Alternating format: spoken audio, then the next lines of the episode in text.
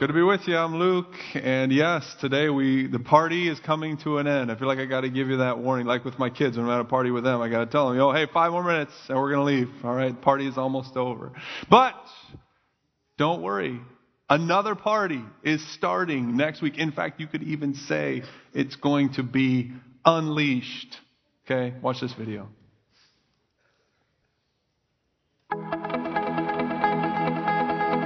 Been hanging out at the racetrack, and I love being around these horses. They're so beautiful. They're huge and stately, 1,000 pounds of rippling muscle, right?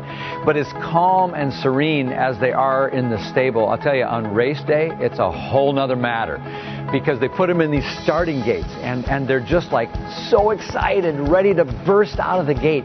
Their nostrils are flaring, their eyeballs are bulging.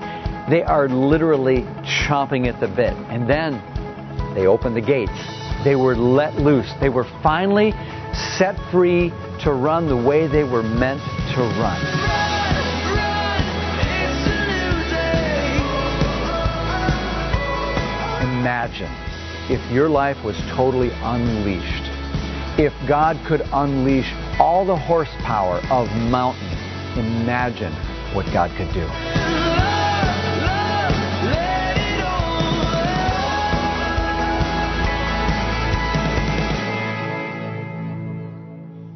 All right, that's a big deal, all right, if you didn't get that already. So be here on the weekends. Make the most of this time.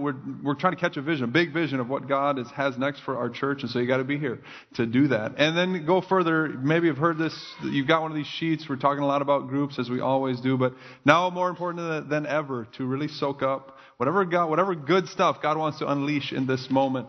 We want to be ready for that, not left behind in the gate. So one way to do that is get in a group. This sheet is helpful for that. Turn it in at the desk, and we'll get going next week. More on that ahead. But today, we're still learning Greek. All right, still learning Greek, not so that we can be scholars, but so that we can figure out what life with God is like. If God had a fraternity, what would it be like?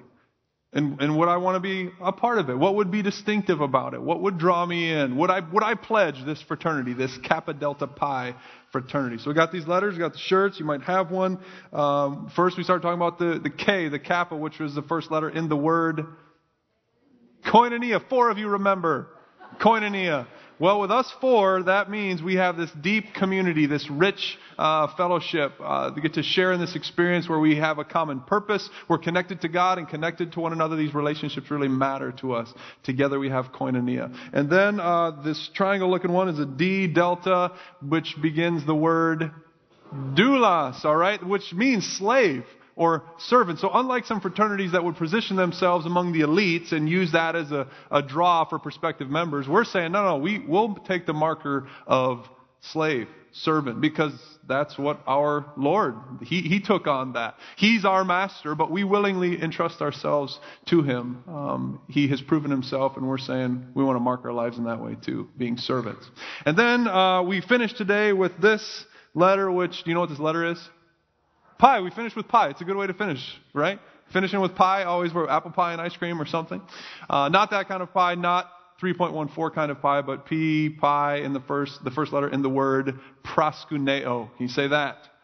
Proskuneo, all right? We're going to figure out what that word means today and why, if you only had 3 letters to define what life in God's fraternity is like, why this would be on the door of God's frat. Let's start with this, though. Some of you know that the main reason I have this job is because I'm from Minnesota, and and I like the Vikings. And I grew up there. My aunt and uncle live in Mankato, which is where the Vikings would have their training camp. Maybe you've been to the Ravens training camp or something. If you have, you get pretty close to the players, and you can get some autographs and get pictures and those kind of things. So late 80s, I'm a little squirt growing up, and my favorite player is Anthony Carter. Star receiver for the Vikings, number 81. And I'm very much into football. I have an inordinate amount of knowledge for a 8-year-old kid, just loving it, pretending I'm Anthony Carter in the backyard, just very engrossed, like some of you people who wear the other color purple when you come to church, right? So after practice one day, the players are trickling off the field, and they got to make their walk back to the locker room, which is actually some distance. And that was a chance you had to kind of go out, get some autographs, and I was out there in the mix. And I had gotten a few good autographs, Joey Browner and Leo Lewis, and then I noticed a player walking all by himself, and he had his jersey kind of balled up over his shoulder pads, up on top of his helmet, which he was still wearing, and he's walking. Nobody's around him. And he's walking away from me. I'm looking at his backside, but I'm telling you, the incognito act was not fooling this 8-year-old boy. Okay? That's Anthony Carter. Mom, that's Anthony Carter. And yes, I did catch up to him and get his heart's just pounding and get his autograph. Like I stole something and nobody else knew except me. I knew that I got his autograph. That was my first time really having an encounter like that with someone that I really respected. You've had moments like that probably. You get to meet this person. They have some degree of fame, the notoriety, and you revere them and admire them, and you get to have this encounter. Sometimes we pursue those things, or they're staged, like we go to the book signing, or we go to the event where they're the keynote speaker, or we get the backstage passers or the front row seats, and we get to meet this person. The more interesting ones are, I think, though, are when they're not planned. Like, have you ever been in a public place and then you kind of notice there's this gradual buzz that's flittering around the room as more and more people begin to recognize Ben Katchuris just walked in the room, right? And you're like, where? I don't see him. It's like, oh, there he is. Oh, I see him. No, I'm just kidding. But it's, it might be, you're like, oh, Kevin Spacey's filming House of Cards right around the corner. Joe Flacco is in this restaurant. Or you're telling your friend, it's like, next thing I know, I'm in the elevator with Ben Carson. Or, One Direction is walking in this direction. Right? And it's amazing how we respond in those moments. We scream and jump and film, right? And press in clothes and selfies and your signs. Right on my shirt. Can I just shake your hand? You are such an inspiration. I love your movies. That book you wrote was awesome. Great game the other day, right? That's what we do. That's how we respond in those powerful moments of recognition that this person who we think is awesome is now coming our way, is now sharing our space when they bring all of their awesomeness close enough for us to touch. We respond with proskuneo. If you've ever heard someone's fame described in such a way that you might say, people kiss the ground they walk on, that's the idea behind proskuneo. It literally means to kiss toward. Like if I were to reach down and kiss the hand of a dignitary, or even bow down and get low on their presence. That's proskuneo. Those are the connotations that it would have had in the world in which the Bible was written. And it wasn't just to show respect for a high-ranking person. It also was the word that described how you would demonstrate reverence for the gods. Proskuneo, one of the things that it means, is to bow low in worship. Worship, proskuneo. Proskuneo is the Greek word that best describes what we mean when we say worship, when we talk about our worship of God. Now, worship is probably the most church-sounding word of the three. Right? This thing that we're doing right now, we describe this as worship. This is a worship service. And if you've been here, you probably would agree that worship happens here. This is a place where we show reverence for God, where we are struck with awe, where we honor Him for His greatness, where we even bow in His presence. On the other hand, if you're like me, you probably have wondered at times, am I doing it right? This thing, am I really worshiping while I'm here? Is here the only place that I can worship? Does worship just mean singing? Could it not mean singing? Some of us are wondering. Does worship just describe this weekly ritual that church people do? Is it a feeling? Is it some kind of emotional experience? Is that how I know that I'm worshiping? Because I don't know Greek. I might say I barely know English. How do I get a handle on this word worship? And what does it have to do with me and this church that I showed up at today and this God that everybody keeps talking about? Well, the Bible helps us here. We often go to the Scriptures to find some answers to questions that we have. It is very helpful in the story that it tells. And like any story, it has a beginning, a middle, and an end. And I think that if we glean from some of the high points at the beginning, middle, and end, we might walk away with a better understanding of worship and why it marks the door of God's fraternity, and more importantly, why it marks the life of those who would be members of the fraternity. So Moses, he's in the Bible, right? Right? Yeah.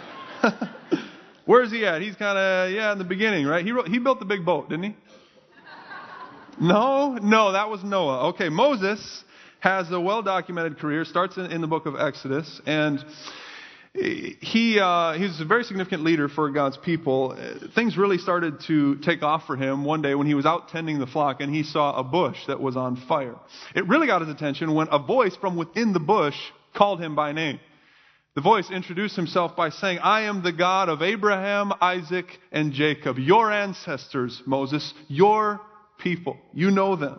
You've heard the stories of what I've done and how I've been active in history, laying the foundations of the earth, giving breath to humankind, calling your father, your ancestor Abraham, and in charging him with being a blessing to the entire earth. You know the story, Moses. You're part of it, and I am the author."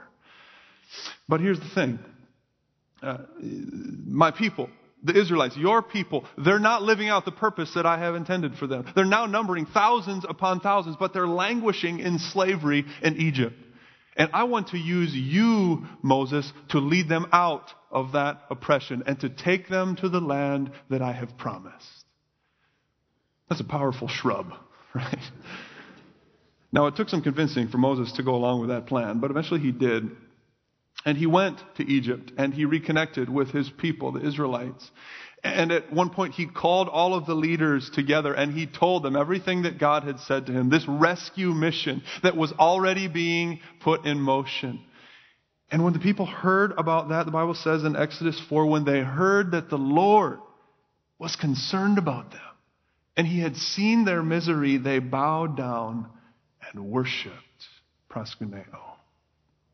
It was a powerful moment of recognition that the Lord, the God whom they knew, or at least who they thought they did, they weren't sure if maybe he had walked out on them or forgotten about them. They knew God had done tons of awesome things in the past, but nothing about their present was what they wanted it to be. And so they're struggling to survive, no hope of getting out of the situation that they're in, looking for an answer. And that's when they realize God cares.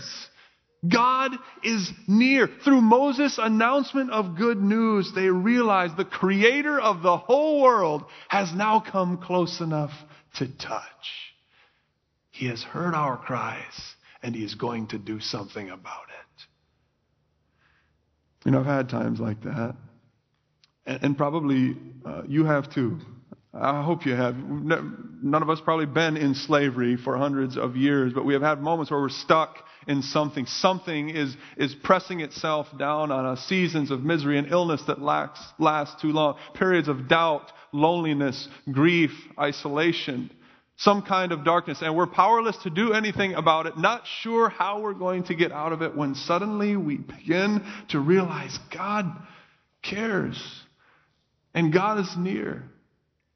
As if there is a buzz gradually developing in our spirit, leading to a powerful moment of recognition that God, in all of his awesomeness and power and grace and strength, has come close enough to touch, to heal our pain, to answer our prayer, to give strength for the journey, to settle our soul. And when you silently thank him for that in private, that's proskuneo. When you loudly praise him for that in public, that's proskuneo. When you just look heavenward and shake your head to give credit where credit is due, that's proskuneo. When you call your friends together and just tell the story of what God's done in your life, you marvel at God's grace, that's proskuneo. And if you have a story like that to tell and you know God is awesome and the preacher just says, like I'm saying right now, if you want to just in the middle of a worship service, clap your hands or say hallelujah because you know that, then you can do it. Like you can do it right now.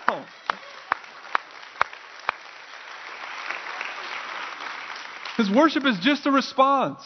It just bubbles. You encounter God's awesomeness and you respond. Worship is a reverent response to God's awesomeness. Might be the simplest way to say it. Now, your story is not over, and for Moses and his people, their story was not over yet. God's rescue plan had just begun, and it was going to continue in spite of some significant opposition from the Egyptians, who had a lot to lose if the Israelites were to escape from under their control. This is their labor force, right? So they have a stubborn grip that God gradually loosens, and then he breaks it, ultimately, when he follows through on his plan to kill every firstborn Egyptian male if they continue to stand in God's way. So Moses told all of the people, the Israelites, how it was going to go down. And everyone was instructed to mark their identity as God's people through killing a lamb and offering the blood of that sacrifice, spreading it on their doorframe. Because that night God had said, I'm going to pass through Egypt and I will strike down the firstborn, both people and animals.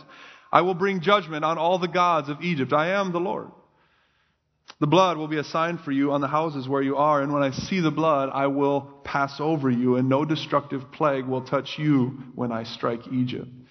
So this was going to be their moment. This was the time. Hundreds of years of slavery were now coming to an end, and God doesn't want them to forget it. Don't forget this moment. So he gives them instructions on how they're supposed to memorialize this event. Okay? There's a ceremony described there in the pages of Exodus. And then after he describes it, he had Moses tell the people, when you enter the land that the Lord is going to give you, just like he promised, observe the ceremony that we've described. And when your children ask you, well, what does this ceremony mean? Well, then you tell them. You say it's the Passover sacrifice to the Lord. He passed over the houses of the Israelites in Egypt, and he spared our homes when he struck down the Egyptians. And then the people bowed down and worshiped. The Israelites did just what the Lord commanded. Now notice some things from this part of the story, the beginning of our Bible. The first is there is a monster Jesus connection here. Even though it's a story at the beginning of the Bible, the very strong Jesus connection. If you've ever heard Jesus described as a sacrificial lamb, or when we make a claim like we do every week at communion that Jesus' death means our salvation, the backdrop to that is this story. When the sacrificial lamb and the blood of the lamb marking the identity of God's people meant their salvation. The God who rescued his people in Exodus has again rescued his people, this time not through the blood of a sacrificial lamb, but through the blood of his son Jesus, who offered himself as a sacrifice for us once and for all. Some of us know that story. But for all of us, it's good to know our worship is grounded in the story of what God has done in Christ. The more that you worship with us, the more you're going to get caught up in that story. Now, next, catch this, right? In Exodus, what does God do? He institutionalizes the proskuneo of the people. Right? It becomes ceremonialized. Now, can you worship? Can you do proskuneo and show reverence for God in all kinds of different ways at any different time? Well, sure. Sure you can, but there is something important about keeping this ceremony and about rehearsing it over and over again. Is it going to lose its power if it becomes ritualized? No. Keep the ritual, God says. Make it a habit. Teach it to your children. Retell the story. Don't ever forget when God brought all of his awesomeness and power and grace and invaded your world to redeem what no one else could. Put it on the calendar. Make it a priority. And that's exactly what these Old Testament people did. And it's the same thing that the New Testament church did in response to how God acted in Jesus. Their proskuneo, it was spontaneous. It spilled over into all different areas of their lives, but it was also ritualized.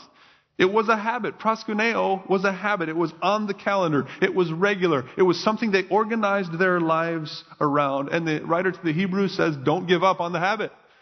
Don't forsake the gathering together of God's people, as some are doing. So a preacher who tells you, make it a priority to go to church every weekend, not doing it to make you feel guilty. They have good reason for saying that. They're saying, don't lose touch with reality. Don't lose sight of what God has done and what God is doing in our midst. One more observation from right here about proskuneo. It says the people bowed down and worshipped. The Israelites did just what the Lord commanded. Worship, proskuneo, is connected to obedience. Recognizing God's awesomeness is connected to doing what God commands. Now, I don't always make that connection. In fact, sometimes it seems like life would be easier if I could just keep worship in the box. I can do the ceremony. I can bow and reverence when I'm in God's house, but then when I leave, I just kind of rather go live how I want to. And yes, I could do that, and you could do that, and we could reap whatever results come from that. It's just that doing that would mean we're turning our backs on God's fraternity. I mean, last week we talked about willingly becoming a doulos of God. And there's no way you would do that, become a servant of that master, unless you trusted the master. I mean, you're the one pledging this fraternity. You got to figure that out. If you're going to buy the shirt, if you're going to sign on, you got to know what you're getting yourself into. Right? And the good news is it's not hidden from any of us. There's no secret here. The history is there. This rescuing, compassionate, powerful God who showed up in the pages of the Scripture is still calling all of us together. His resume is here. His references are all around you. His resume is there. And no matter how you treat it, the point is, if what that says and what his references say prove that he is who he says he is, well, then the proskuneo he receives in here should be reflected out there. As members of God's fraternity, we're not just members here, we're members out there. And as members out there, we watch our tongue as God commands. We speak and type only what is useful for building others up. Treat your spouse like God commands to treat your spouse. Forgive as God forgave. Honor your father and mother like God commands. Act justly, show mercy, care for the poor, pray for your enemies as God commands. Be out there whom you're instructed to be in here.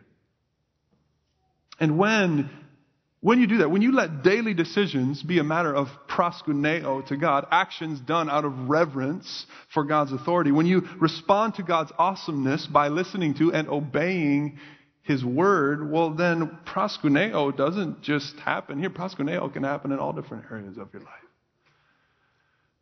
So how will you worship when you leave today? You may say, I'm still trying to figure out how to worship in here, and that's fine. But how will worship play out in the rest of your life? How do you need to act out of reverence in the way you think and act and work and pray? How do those things need to be done out of reverence for the God who made you and saved you? You know, one of the most remarkable acts of reverence is recorded right in the middle of the Bible. And it's a very well-known thing, like the Exodus. Probably a lot of people have known about that, whether inside or outside of the fraternity. Well, everybody knows about this part of the story. It's when some people from the East are introduced.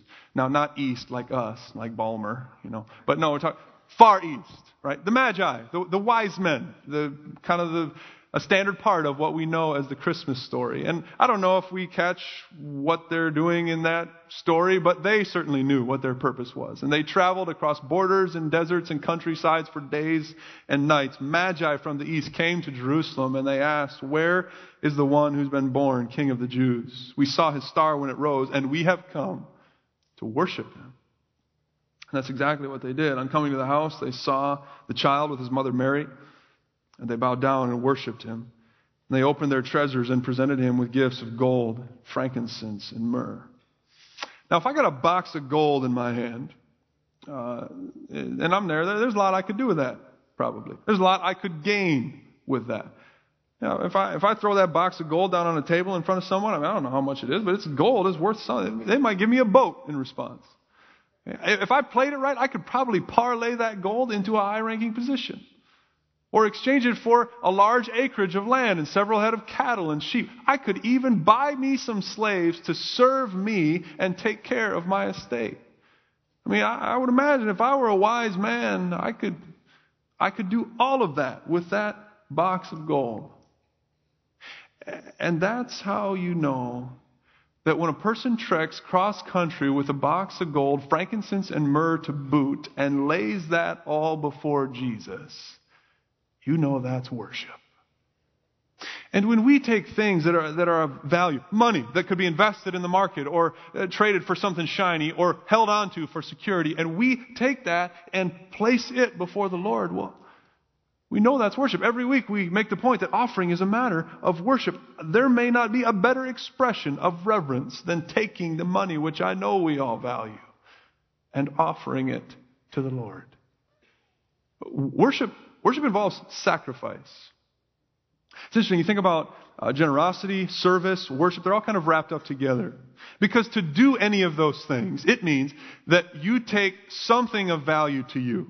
Your time, your personal preference, your stuff, your agenda, all things that if you're just operating according to your defaults, you would organize those things around you to build you up, to advance you forward in life.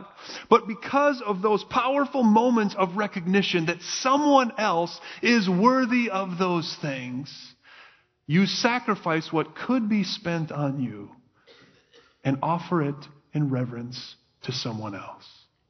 And when you do that, it's worship. Cooking a meal for someone, giving a ride to someone, serving as a volunteer, sponsoring a child, honoring others out of your reverence for God. Now, all of that is countercultural and counterintuitive, and that's why most of the world doesn't make a habit of doing those things and why none of us do it naturally.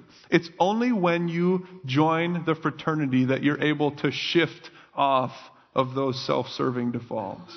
It's only when you're in Koinonia with a bunch of people who have made themselves a doulos of God that you can actually start to experience the joy and the life that comes from sacrificial proskuneo to God. Look, proskuneo has become the norm in the fraternity because ultimately the fraternity is convinced that one day that's going to be all that's left.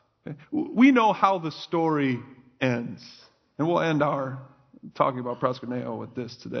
When you think about the end of the Bible, a lot of people are frightened and confused by it. It's the book of Revelation. And I think that's largely because of just a superficial knowledge of what it contains. But if you would dare enter into its message, one of the things that you would find is that it's full of proskuneo. It was written, so 1st century A.D., written into a world where seemingly most everybody was living according to their self-serving defaults. And the fraternity was under attack, struggling to survive in a very hostile environment. So God sends a message, a much-needed message, one of hope and truth. And he delivers it through a man named John. Now, John happens to be a prisoner, exiled on an island. So everything about John's surroundings tells him God has no authority in this place. God has no power to do anything about this predicament that he's in. This is a place where the kings are the ones who are elevated, where people bow to them and do their bidding. John's subjugation is substantial proof that the human powers that have venerated themselves do not have to answer to any higher authority. That's the story being told. It's the same story that would have been in the minds of an Israelite in Egypt, a Jew in Auschwitz, an Afghani refugee today, a child struggling to survive, invisibly in slavery. The same story that probably plays in all of our minds when on top of everything else that we're dealing with, we look around and maybe we just conclude the world's going to hell in a handbasket. That's not the story that Revelation tells. It was written to pull back the curtain and to say, I know it looks like evil is winning, but let me show you what's really going on. The God who laid the foundation of the earth is still on the throne, and he will always be. No earthly power is a threat to his reign. In fact, the time is coming when the balance of power will shift once and for always, and all of those who have puffed themselves up on the proskuneo of others, the rug will be pulled out from underneath them, and they will be bowing with everyone else in all of creation, giving praise to whom it is due. There's going to be a time when worship is all that's left. You listen to John when he says, I looked, there was a door standing open in heaven. And someone invited me to come in. Come up here and I'll show you what must take place after this. At once, I was in the Spirit, standing, and there was a throne, and someone was on it. He was brilliant, magnificent, like jasper and ruby. Surrounding the throne were 24 elders dressed in white and crowns of gold on their head. In the center, around the throne, were 4 living creatures. And day and night they never stopped saying, Holy, holy, holy is the Lord God Almighty, who was and is to come. And then I saw in the right hand of him who sits on the throne, there was a scroll. God's purpose is bound up in a scroll, but it was sealed with 7 seals. And the voice of an angel yelled loudly across the heavens, "Who can open the scroll? Who is worthy to break its seals?" And then I saw a lamb, looking as if it had been slain, standing at the center of the throne. And he went and he took the scroll from the right hand of him who sat on the throne. And when he had taken it, the 4 living creatures and the 24 elders fell down before the Lamb. Each of them had a harp, and they were holding golden bowls full of burning incense, which was the prayers of God's fraternity. And they sang a new song, saying, "You are worthy to take the scroll and to open its seals, because you were slain, and with your blood you purchased for God persons from every tribe and language and people and nation." And then I looked and I saw angels numbering thousands upon thousands and 10,000s upon 10,000s. And then I looked and I saw every creature in heaven and on earth and under the earth and in the sea and all that is in them, saying, "To him who sits on the throne and to the Lamb be praise and honor and glory and power forever and ever." And the 4 living creatures said, "Amen." And the elders bowed down and worshiped.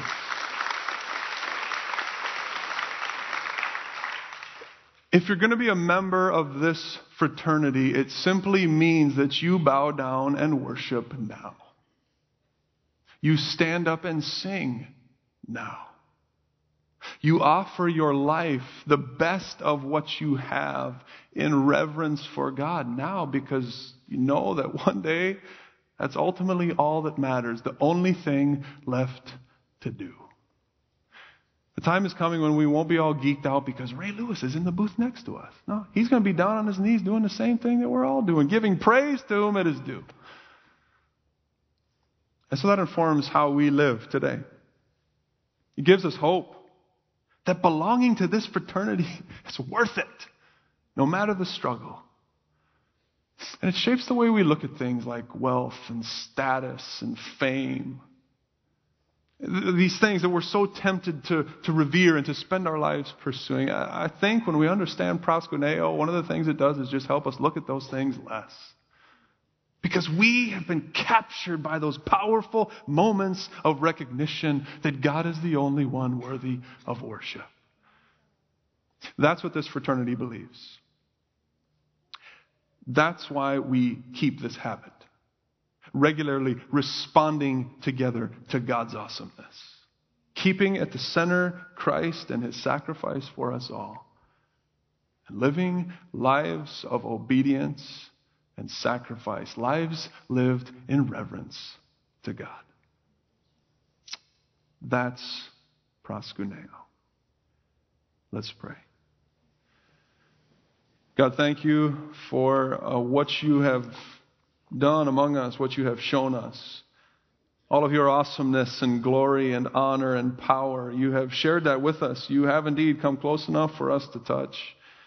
And as people who have experienced that, may we just be able to respond freely. May nothing hinder our response of worship and praise. So God, be honored in this place. Receive all honor and power and glory and strength. May our worship today be a reflection of what we'll be doing in heaven. And may our lives out there in the places that we will go reflect a reverence and admiration of you. Thank you for meeting us here. Receive our praise. Receive our worship. In Jesus' name we pray. Amen.